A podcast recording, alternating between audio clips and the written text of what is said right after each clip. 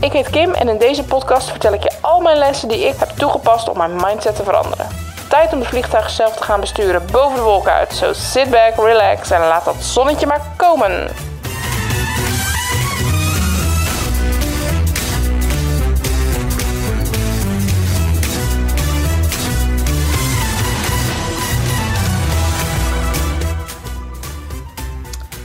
Yo, knappe mannen en vrouwen van me. We zijn er weer. Ik ben er weer. Er zat wel even een pauze tussen, hè? Het was blijkbaar even nodig. Om te beginnen, bedankt voor alle liefde en berichtjes en supportive appjes die jullie gestuurd hebben in mijn afwezigheid. En vooral bedankt dat je weer luistert. Het is een nieuw seizoen, hetzelfde idee. Dus ik klets over allerlei zaken die gaan over iets positiever in het leven staan. En dat doe ik met een hoop beeldspraak en metaforen. En we sluiten, zoals iedere aflevering, af met een wonder. Goed, en deze aflevering gaat onder andere over stampen in de modder, je superhelden cape laten wapperen en over een van de beste dates die ik ooit heb gehad. Kortom, we gaan het hebben over loslaten. Maar eerst even de mega lange update over mijzelf. Want het is mijn eigen podcast, dus waarom niet? De afgelopen maanden ben ik even afgedwaald op een zijpaadje. Maar ik kwam er, thank universe, bijna meteen al achter dat dat zijpaadje niet de juiste was. Want, zijpaadje. En ik ben hard teruggehold naar mijn eigen paadje.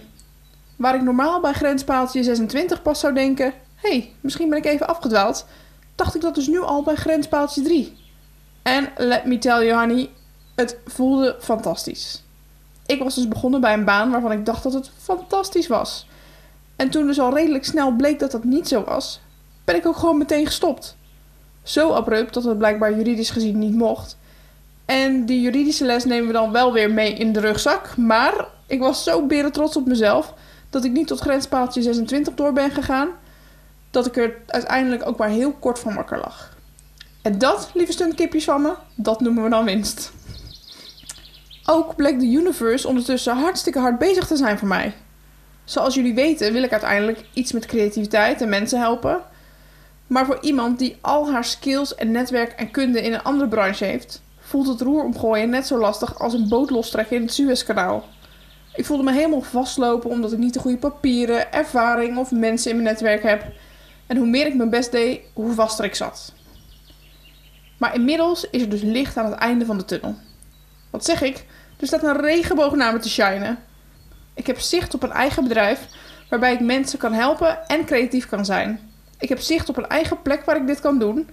En de komende maanden staan in het teken van deze plannen concreet maken. Ik geloof dus heilig dat het komt omdat ik mezelf alvast in een nieuwe tijdslijn heb gezet. Ik had geluisterd naar een podcast van Celine Charlotte. Dit is een gratis tip. En daarin vertelde zij dat je, wanneer je toe bent aan een level up, of als je als een soort olietanker moet worden losgetrokken uit je oude routine, dat je dan gewoon kan doen alsof je daar al bent. Fake it till you make it. Niet als bluff, maar als wel overwogen strategie. Dus wanneer je bijvoorbeeld, zoals ik, eigenlijk over een jaar een eigen bedrijf wilt hebben en daar een eigen atelier wilt hebben, waar je allerlei diensten en toffe dingen wilt aanbieden, dat je dit het snelst bereikt door te doen alsof je al zover bent. Verander je Insta-bio, maak een simpele website zoals het dan zou moeten zijn. En als je nieuwe mensen ontmoet, doe dan ook alsof het al een voltrokken feit is. Het doet namelijk twee dingen. Ten eerste voel je of het echt is wat je wilt. Of je er vlinders van in je buik krijgt wanneer je over jezelf praat. Want als dat het geval is, dan verandert het ook automatisch hoe je jezelf ziet, als een soort affirmatie. En het tweede is dat de wereld om je heen je ook serieuzer neemt. Toen ik op social media had gedeeld dat ik eigenaresse ben van een atelier en hier ook retreats en workshops geef, had ik nog geen week later een gesprek met een partij die samen met mij dat atelier wilde realiseren. Sterker nog, ze hadden eigenlijk al een locatie op het oog en in het voorjaar komt die ruimte vrij. Dus all together now, lekker bezig universe. En de komende tijd zal ik op de socials van High on Life podcast hier nog wel van alles over delen. Maar mocht je nu al dingen willen weten, slide in my DM's. Goed, over tot de orde van de dag. Of eigenlijk de orde van de tram. Weet je nog, aflevering 4, waarin we het hadden over die tram met al die passagiers? Zo niet, zet dan even deze aflevering uit en luister die aflevering nog even opnieuw. Want het is wel lekker als je die tram helder hebt. Grofweg kwam het hierop neer. Iedereen bestaat uit vier onderdelen: body, mind, heart en soul. En voor alle beelddenkers, inclusief mijzelf, had ik dit dus omgevormd in een soort trammetje waar vier mensen zitten. The body, wat een soort Ali G-achtige streaker is met een leopard thong. The Mind, een artistieke dame met tasjes vol bagage. En een kooi met een kip en een konijn erin. The Heart, een heerlijk Ibiza-mannetje met glimmertjes in zijn ogen die graag connecties maakt met anderen. En tot slot The Soul, een fantastische trambestuurder die keuzes maakt waar de tram stopt en wat de precieze route is die je moet afleggen. Alles is connected met the universe en de enige die de echte goede route weet is natuurlijk The Soul. Zodra een andere passagier de besturing overneemt, loopt de boel meteen scheef. Echt, doe me een lol. Luister die vierde aflevering opnieuw. Ik leg het allemaal uitgebreid uit. En anders moet ik alles helemaal nu opnieuw uitleggen. En dat is niet zo heel erg uh, 2021. Want in deze aflevering borduur ik even voort op The Mind, de dame met al die tasjes. En ieder tasje staat ook voor iets wat je dus hebt geleerd in je leven. Het is eigenlijk echt je bagage. Datgene wat jou vormt. Ieder tasje kan een overtuiging, een gebeurtenis, een angst, een conditionering of wat dan ook zijn. Iets wat maakt dat jij bent zoals jij bent. The good, the bad, the ugly. Die tasjes zijn opgebouwd door wat je hebt meegemaakt. Door wat je hebt geleerd van de mensen om je heen en vooral wat je jezelf hebt verteld. Het is de bagage die je meesleept, goed of slecht, dat maakt niet uit, maar je zult het wel mee. Soms haal je er wat uit, iets wat je nodig hebt of wat je goed kan gebruiken op dat moment. En soms kun je het gebruiken als een manier om jezelf te beschermen. Maar soms zit het je dus ook in de weg. En je ziet het wel eens bij anderen. Er zijn mensen die haast zichtbaar een soort last meezeulen en gebukt gaan onder de mentale bagage die ze meesjouwen. En natuurlijk staan daar tegenover allemaal mensen die een soort lichtheid met zich meedragen, die bewonderenswaardig is. En beide type mensen kunnen dus goed dezelfde erge dingen hebben meegemaakt. Dezelfde diepe dalen en struggles en tegenslagen hebben gehad. Maar hoe doet die tweede groep dat dan? Het belangrijkste om te onthouden met al die tasjes, van al de bagage die je hebt, is niet om uit te pluizen wat er precies allemaal in zit en hoe het er kwam, maar dat je weet dat jij kiest wat je meedraagt. You have the power. Je bent niet puur een machteloos samenraapsel van omstandigheden. Misschien heb je die tasjes wel onvrijwillig in je handen geduwd gekregen of een keer in een paniekbui meegegrist. Maar feitelijk staat het je vrij om rustig te voelen en dan te bedenken: wil ik dit nog wel met me meezeulen? Of laat ik een tasje los? Loslaten en accepteren zijn de magische woorden van eigenlijk ieder zelfhulpboek wat je openslaat. Sterker nog, let it go. Het begint al met kinderfilms zoals Frozen.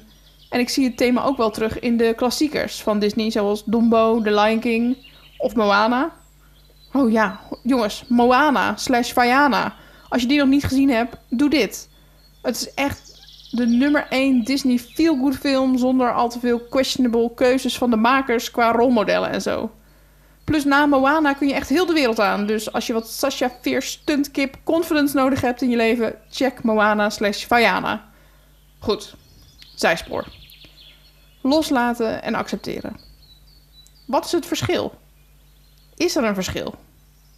Kijk, ik ben uiteraard geen psycholoog. Maar in mijn bescheiden mening is het verschil puur een nuance in gevoel. Iets loslaten voelt luchtig en vrij en breezy. En iets accepteren voelt alsof het een stukje van jezelf wordt. Iets loslaten betekent een tasje laten staan en blij zijn dat je er vanaf bent. Iets accepteren betekent er oké mee zijn dat het tasje nu een onderdeel van je bagage is. Beide brengen een soort rust, maar in een ander vormpje. De overeenkomst is dat ze allebei aandacht vragen. Bewuste aandacht voordat ze die vorm aannemen. Gevoelens zijn er om gevoeld te worden. Dus zodra je ze negeert, blijven ze onrustig om aandacht vragen. Je kunt ze toelaten, voelen en een plekje geven. Ongeacht of dat nou op de stoep van de tramhalte is of naast je op het bankje. een van de grootste lessen in loslaten heb ik geleerd net nadat ik uit elkaar ging met mijn ex, waar ik al ruim 10 jaar mee samen was. 10 jaar, hoor ik jullie nu zeggen. 10 jaar? En je ziet er nog zo jong uit. I know, I know, tijd vliegt. Calm your tits down. Leeftijd is maar een nummer, hè? Goed. En in die tijd dat ik uit elkaar ging met de papa van mijn kindje, waren er veel frustraties over en weer. En mijn zwager appte mij toen in die tijd de quote: Let shit go. Met daarbij Frozen voor volwassenen. En hij bleef dus goed hangen. Nou, die, die quote dan, hè? Niet mijn zwager. Hè? Wat? Nou, diezelfde dag heb ik een A4'tje aan de muur gehangen waarop stond: Let shit go. En mind you, ik woonde toen al op mezelf. Dus het was niet bedoeld als olie op het vuur of zo. Maar het was mijn daily reminder dat de dingen die het niet waard waren om over te strijden, ik maar beter snel kon loslaten. Strijden over shit of over onbenulligheden bracht me namelijk verder van mijn doel. Redden wat het te redden was. Mijn allerhoogste prioriteit was, en is nog steeds, om een zo goed mogelijk uh, ja, soort van nahuwelijk te creëren. Uit de situatie komen op een manier dat het minst schadelijk zou zijn voor ons zoontje. En op een manier waarop we elkaar nog zagen als vader of moeder van, in plaats van ex van. En ik denk dat dat ene A4'tje er mede voor gezorgd heeft dat ik niet midden in het gevoel ging zitten wanneer er frictie was of wanneer er iets vervelends werd gezegd. Ken je dat? Dat er iets gebeurt en dat je dan in plaats van met enige afstand te beoordelen of te zien, je er dan ineens middenin gaat zitten? Als een soort kleuter in een modderplas, waar je als ouder al waarschuwend tegen hebt gezegd: Niet in de modder, je hebt een nieuwe broek aan. En je draait je even om, je kijkt opnieuw en hop, het kind zit midden in die plas. Eerst blij spetterend, want het is een feest om in de plas te zitten en te modderen. Maar op het moment dat je dan nog een halve kilometer naar de auto moet lopen, dan kan hij alleen maar huilen. Want kleren zijn nat en vies en koud. Nou, zo voelt het bij mij ook wel eens met emoties. Je wilt het niet, je weet dat het niet handig is, maar ineens zit je er dus, pam, middenin. Je gaat erin mee en je wilt er ook gewoon even niet uit. Zwelgen kan zo fijn zijn, maar je hoeft er dus niet altijd middenin te gaan zitten. Want wanneer je dat doet, kun je er vervolgens nog lang last van hebben. En ik was daar dus echt mega goed in. En nog, het is absoluut mijn default modus. En als ik niet oplet, verlies ik me helemaal in zo'n modderpoel van emoties. Misschien herken je het wel wanneer je bijvoorbeeld kritiek krijgt. Kritiek krijgen is sowieso een van de meest kloterige modderpoelen om te ontwijken. Pardonnez mon français. Want kritiek krijg je bijna niet meer uit je kleren. Kritiek kun je echt nog jarenlang met je meedragen. Ooit, misschien wel 15 jaar geleden, I know, zei er een lerares tegen me: Tja, weet je wat het is met jou? Je praat wel heel veel, maar eigenlijk zeg je niet zo heel veel. En ze zei dit dus niet voor de grap, hè? We woonden in hetzelfde dorp en ze bracht me na een of ander schooldingetje naar huis. En toen we één op één waren in de auto, zei ze dus dit. En nog meer als advies bedoeld dan als kritiek. Voor haar was dit waarschijnlijk een onschuldig rondje feedback. Maar het feit dat ik dit nu nog weet, zegt eigenlijk wel genoeg. Die moddervlek die gaat er waarschijnlijk nooit meer uit. En als ik eerlijk ben, kan ik er zonder moeite nog een handvol oplepelen. Dat ik niet snel genoeg werk. Dat ik me kleed als een man. Dat ik de eerste paar keer een slechte indruk maak op mensen die ik niet ken. Maar dat ze me pas na een keer of vier aardig beginnen te vinden. Of een van de ergste die me zeker niet geholpen heeft. Uh, mam, oren even dicht. Dat ik moeilijk klaarkom. Sorry, mam. Maar het irritante van dit soort kritieken is dus, ze blijven hangen. Ik kan je zeggen dat mijn zelfverzekerdheid rondom werk of kleding, eerste indrukken bij mensen of klaarkomen, of gewoon iets vertellen aan iemand, niet bepaald beter werd hierna. En het jaren duurde voordat ik me besefte dat het iets is wat bij die ander lag. Of misschien aan die ander zijn skills, maar goed. Langzamerhand vervagen deze moddervlekken uit mijn kleren. Maar het liefst had ik daar ter plekke tegen al deze pannenkoeken gezegd: Joh, jammer dat ik niet voldoe aan jouw verwachtingen. Is dat lastig voor je? De beste manier om kritiek van iemand los te laten is bedenken dat het altijd, altijd meer zegt over die ander dan over jou. Ik zal nog één keer herhalen. Wanneer een ander kritiek heeft op je, gaat het altijd over die andere persoon. Het gaat over verwachtingen die een ander heeft van jou. En die niet worden waargemaakt. En hoe vervelend dat ook is, zolang jij trouw bent gebleven aan jezelf, is dat eigenlijk niet jouw shit om mee te dealen, maar hun shit. Dus laat het ook bij wie het hoort. Laat hun even lekker in die modderplas stampen, maar val jou er in kosmosnaam niet mee lastig.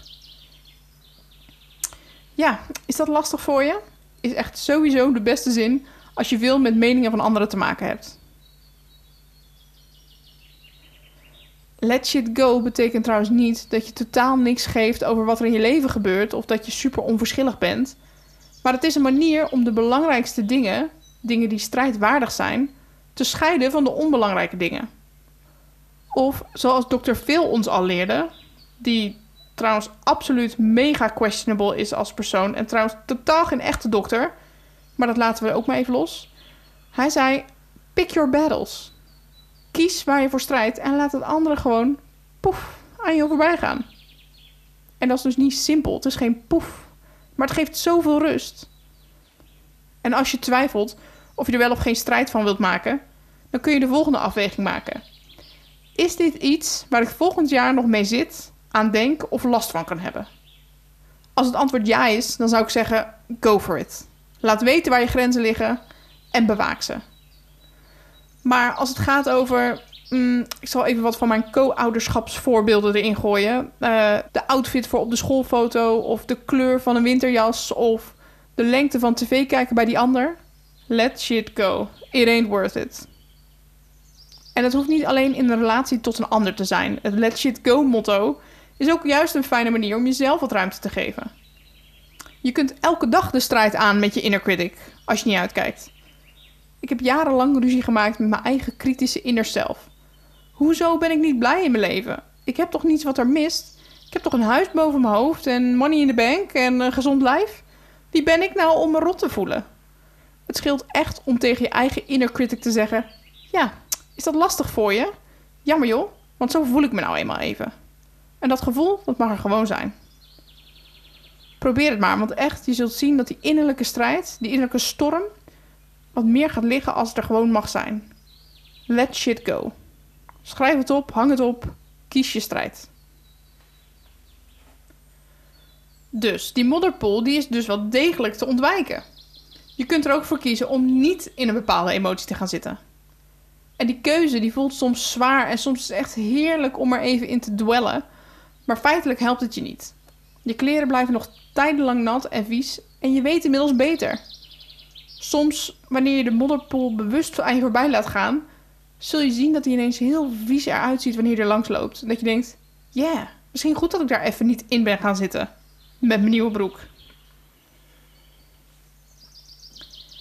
Verlies jezelf ook niet in de modderpoel van het zoeken naar een verklaring voor waarom dingen gebeuren.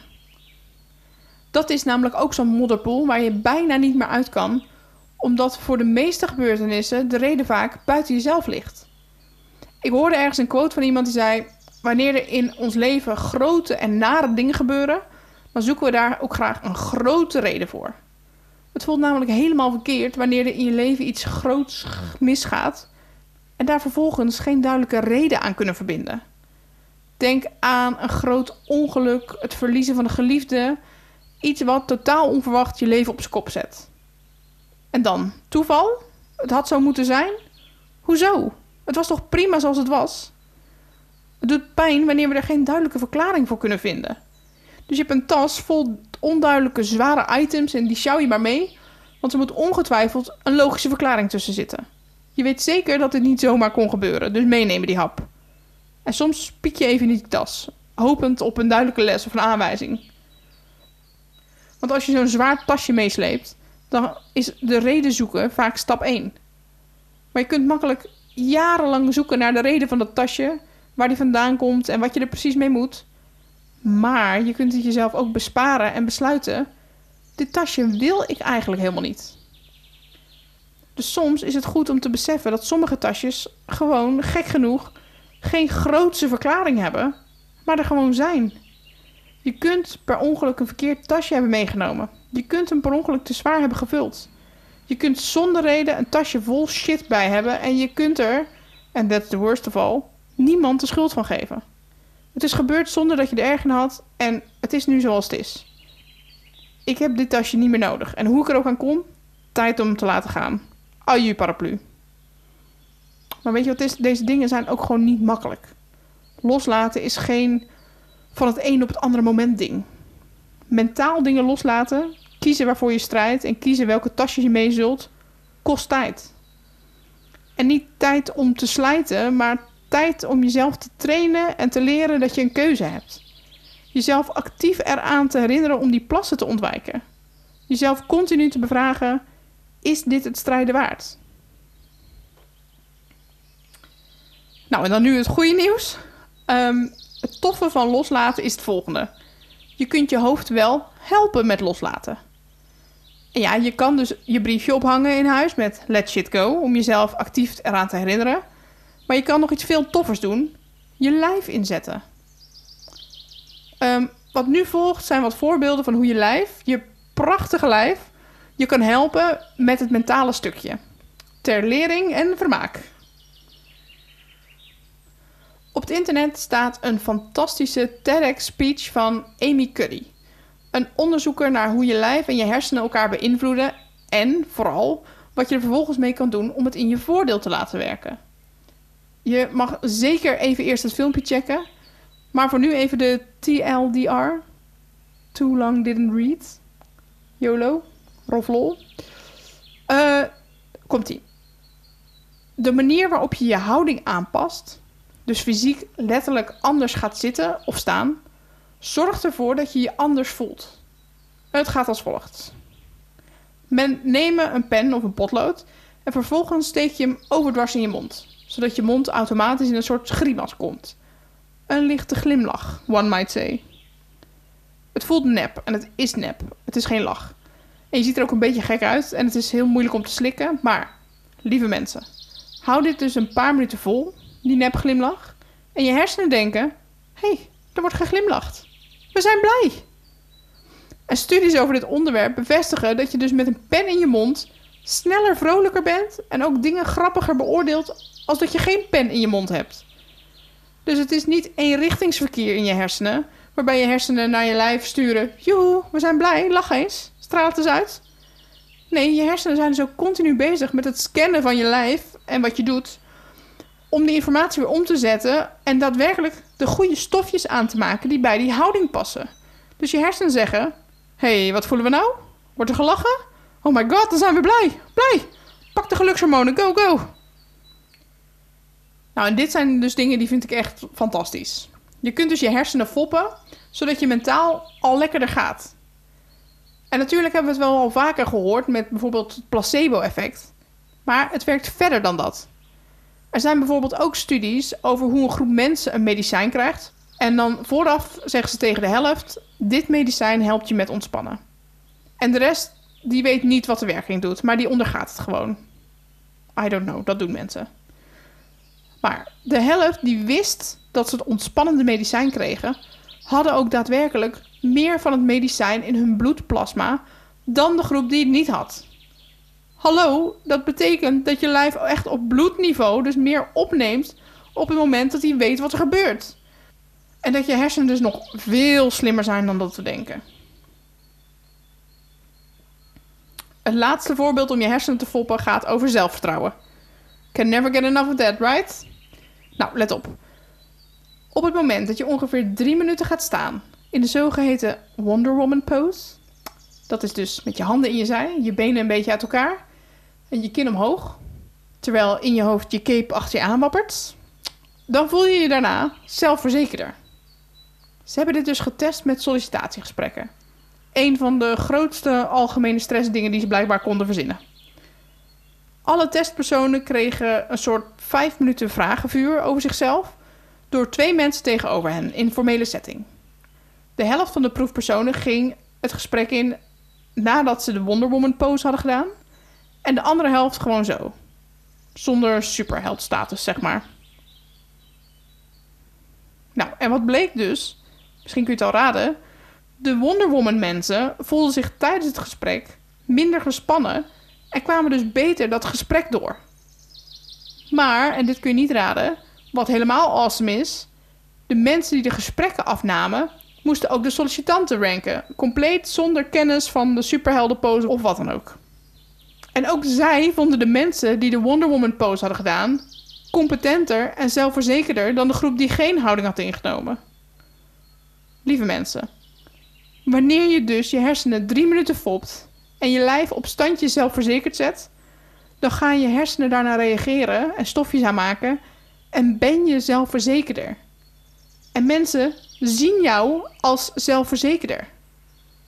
Als je even moet zitten na al deze info, snap ik dat. Maar liever nog, ga dan even in die pose staan. En dat TEDx-filmpje kun je even checken. Ze heet Amy Cuddy en ze legt het absoluut beter uit. Maar haar advies is dus: wanneer je wat superpower kunt gebruiken, zet je lijf in. En wanneer we het over loslaten hebben, kun je dus ook je lijf inzetten. Want zodra je iets fysieks loslaat, gaan je hersenen dus sneller akkoord met die conclusie.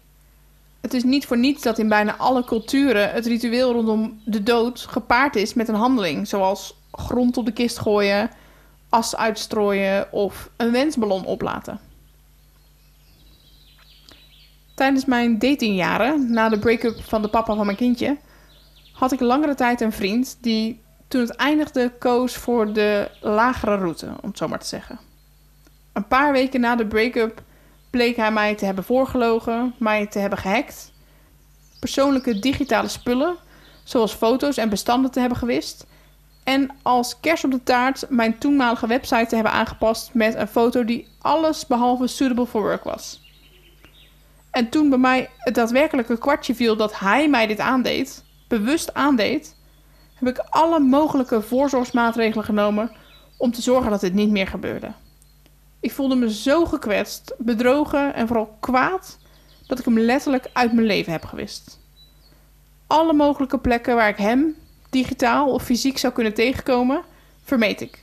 Ik deed aangifte vanwege het hacken en ik blokkeerde hem op alle fronten. Ik had alle banden doorgesneden, alleen ik kon het niet loslaten. Mijn relatie met deze jongen, of eigenlijk deze break-up, werd het zwaarste tasje wat ik meezulde. Zot eigenlijk, want je zou zeggen dat die andere break-up meer impact had, aangezien we samen een kind hebben. Maar eigenlijk ging die break-up redelijk soepel. Dat was meer een vreedzame breuk. En dit voelde als hoogverraad. En het zware tasje drukte als lood op mijn schouders. En iets in me wilde het ook niet loslaten. Ik vond het wel een fijn tasje. Want dat gewicht herinnerde me eraan om beter op mezelf te passen, voorzichtiger te zijn. Ik kon lekker streng zijn op mezelf, want ik had dit zware tasje verdiend, vond ik. Als ik nu terugdenk aan hoe ik me toen voelde, kan ik maar één emotie omschrijven: boos. Ik was zo boos op hem, boos op mezelf, op de situatie, op de wereld, op het internet. Ik was boos op alles. Grote boos. Alsof er een ongewenste boze passagier in mijn tram was gestapt. En vervolgens ook het stuur had genomen. Ik lag nachtenlang wakker, denkend aan hoe ik mijn boze passagier zijn zin kon geven. Dan dacht ik, ik kan nu naar zijn huis rijden en zijn auto in elkaar trappen met een hamer en dan weer naar huis rijden. Of ik bel aan bij de buurvrouw om de sleutels, zij herkent me nog wel. En dan ga ik zijn kat stelen overdag wanneer hij naar zijn werk is. Of ik kan zijn werk bellen en zeggen wat hij heeft gedaan, dat hij onbetrouwbaar is. Nachtenlang lag ik wakker, mijn plannen uit te werken. En iedere ochtend was dat tasje nog zwaarder. En in die periode had ik ook therapie. Bij Marielle. En na een paar weken kwam de sessie waar ik het meest tegenop zat. Het openmaken van dit tasje. Tuurlijk had ze mijn boosheid al gezien en de zwaarte die dat meebracht, die ik meezulde. Maar ik moest echt even moed verzamelen voordat we dit konden behandelen. Voor mensen die twijfelen of je wel of niet naar een therapeut moet, omdat je bang bent dat je meteen al je tasjes op tafel moet zetten en open moet gooien. Therapie betekent dat je zelf besluit waar je aan toe bent om aan te werken. Tasje voor tasje. Dus na een aantal weken kon ik er niet meer omheen. Dit loeizware tasje moest op tafel. Ik vertelde haar over mijn gevoelens. Over hoe boos ik was op hem en op mezelf. En hoe ik heus wel zag dat hij echt een eikel eerste klas was. Maar dat ik maar niet begreep dat ik dat niet eerder doorhad. Want, en dat maakt het dan nog erger, de relatie duurde geen maand of zo, maar bijna een jaar. Bijna een jaar lang had ik deze jongen vertrouwd met mijn spullen, met mijn kind, met mijn hart. Ouders werden ontmoet, weekendjes weg werden ondernomen. En blijkbaar waren alle red flags compleet aan mij voorbij gegaan. En Marielle zei tegen mij: En wat nou als die red flags er gewoon niet waren? En ik dacht: Hè? En ze zei: Waarom neem jij eigenlijk de schuld op je voor iets wat hij gedaan heeft? En ik dacht: Maar wie dan anders? En toen zei ze: Laten we afscheid nemen van hem. Echt afscheid nemen. En grappig genoeg begon dat dus met een heel schools invullijstje. Waarin vragen stonden als: Ik ben je dankbaar voor. En het mooiste wat je me hebt gegeven is. Puntje, puntje. En ze eindigde met vragen als: Je bent niet meer welkom in mijn leven omdat. Puntje, puntje. En ik laat je los omdat. Puntje, puntje. Ik begon met de laatste vragen, want die waren makkelijk. Daar was ik al weken mee bezig. Maar die eerste vragen. ik moest schakelen van de boze passagier naar mijn Ibiza-mannetje. Naar het deel van mezelf wat over connecties en mijn hart ging. En huilend, want ik was nog steeds boos, vulde ik in waar ik allemaal dankbaar voor was. Wat ik ging missen. Wat hij me gebracht had. Want de relatie was niet alleen maar shit. Juist niet zelfs. En hoewel ik al wekenlang dacht dat het allemaal één grote leugen was, kwam ik hier met dat stomme invullijstje tot de conclusie: wat nou als het echt was? Wat nou als er geen red flags waren? Ik had alles gegeven aan hem. Maar dat was geen stommiteit, maar juist prachtig. Precies zoals ik ben en zoals ik wil zijn in al mijn relaties. Ik wil all in. Juist, zei Marielle toen ik mijn lijstje af had. Dus, wat hij gedaan heeft, ligt niet bij jou. Jij was jij en hij is hij. En dat stukje van hem wat je nu meezult, dat gaan we lekker teruggeven. Nou, en ik hoopte stiekem dus dat ik de goedkeuring kreeg van... we gaan s'nachts zijn auto in elkaar trappen plan. Maar ze had een ander idee. En ik dacht, goed, dan hou ik dat even als plan B. Ik mocht op een rondje gaan staan in haar woonkamer. En ze pakte een stapel kookboeken. En één voor één gaf ze me een boek aan. En dan zei ze... Hoe zwaar weegt deze situatie met hem nu op jou? Zo zwaar? Eh, nee, zei ik. Beetje meer. Zo zwaar? Eh, nee, veel meer. Uiteindelijk had ik bijna al haar kookboeken vast. En toen pas zei ik: Ja, zo zwaar. Bijna niet te tillen.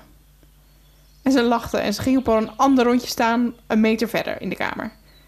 Goed, zei ze, terwijl ze het invullijstje wat ik net had geschreven nog onder mijn neus op de stapel legde. Ik ben hem. Ik sta hier en je mag het me allemaal vertellen. Nou, en ik protesteerde, want Marielle is liefste mens ever. En ik wilde ook gewoon helemaal niet boos worden op haar. Maar ze zei: Nee, echt, ik ben hem. Op dit rondje ben ik hem. Kom op, je kunt dit. En ik las mijn lijstje voor. Zin voor zin. En natuurlijk huilend, omdat ik zoveel machteloosheid en boosheid over de situatie voelde. Hij had dit gedaan, niet ik. Ik was gewoon mezelf geweest. En toen ik bij die laatste zin kwam, ik laat je los omdat, mocht ik ook de boeken aan haar geven. Ik stapte met één voet van mijn rondje af, gaf haar de boeken en ging snel weer terug naar mijn rondje. Terug op mijn veilige plek. Wauw, zei ze, zwaar. En ik kon alleen maar knikken. Ik voelde me licht en leeg en verdrietig. Niet meer boos. Ze stapte van het rondje af. Ze was weer Marielle en ze gaf me een knuffel. En luister echt. Toen ik naar huis reed, dacht ik nog: Nou, zou dit nou helpen? Want het was heftig en het was verhelderend. Maar het was geen poef-moment.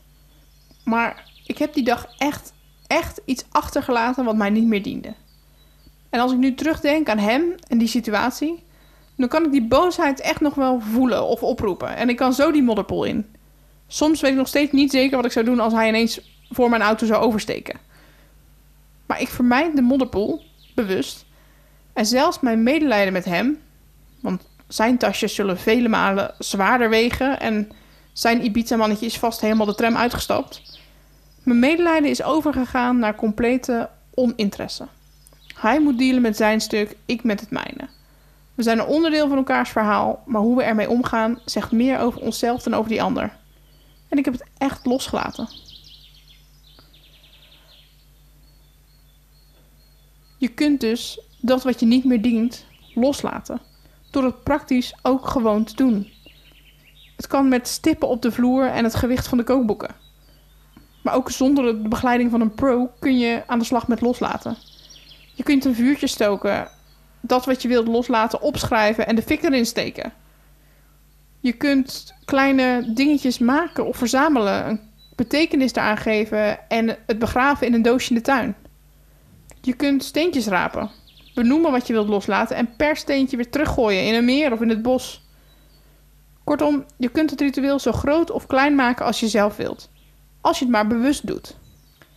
Ik ben toen in die tijd van het loslaten van die relatie, toen ik zo boos was, ook op boksen gegaan. Op advies van de professional dus, hè. Om van de boosheid af te komen, was het goed om fysiek mezelf kwaad te maken. En toen ik dit vertelde aan mijn toenmalige nieuwe date, hè, no judgment please, nam hij me als derde date mee naar een bedrijf waar je in een zeecontainer dingen kapot mocht gooien.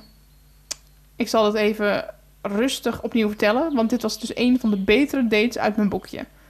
We gingen dus naar een plek op een bedrijventerrein waar je een overal en safety goggles aan moest. En dan kon kiezen uit een hockeystick, een golfclub of een honkbalknuppel. En vervolgens kwam er een man met een doos vol serviesgoed van de kringloop. En omdat wij het luxe pakket hadden gekozen, kregen we ook allebei één groter item. Ik kreeg een printer, mijn date kreeg een oude tv. En toen mochten we dus los. Er ging kaarde muziek aan en we mochten om de beurt alles naar de tering slaan. Gooien, trappen. Het was echt fantastisch. Het was oprecht een van de betere dateactiviteiten ooit. En dan neem ik de date toen we naar de stort gingen samen ook mee. Die staat namelijk op nummer 2. Love de stort. Nou, met mij en deze persoon is uiteindelijk niks geworden. En mijn huidige lief ken ik via een avondje bingo hoor. Dus die staat ook vrij hoog in de toffe date top 10. No worries, iedereen is E-oké. Maar goed. Dame met de tasjes. Resumeetje. Wat ik je heb geprobeerd te vertellen is dat je dus zelf de regie hebt over wat je meesleept. Kijk eens wat er allemaal op je schouders drukt. En of dat iets is wat van jou is. Spiek eens in die tasjes die zwaar wegen. En je hoeft ze niet tot in detail uit te pluizen.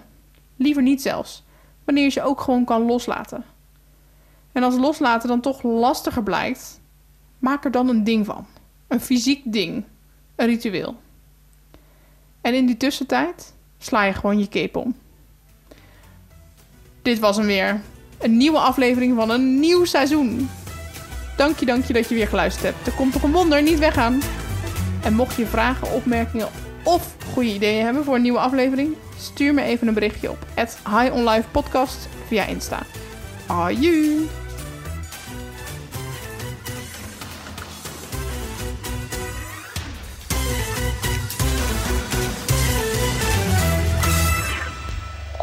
Hi Kim, ik had jou nog beloofd om te vertellen hoe ik aan mijn huidige huis ben gekomen. Nou, daar komt hij.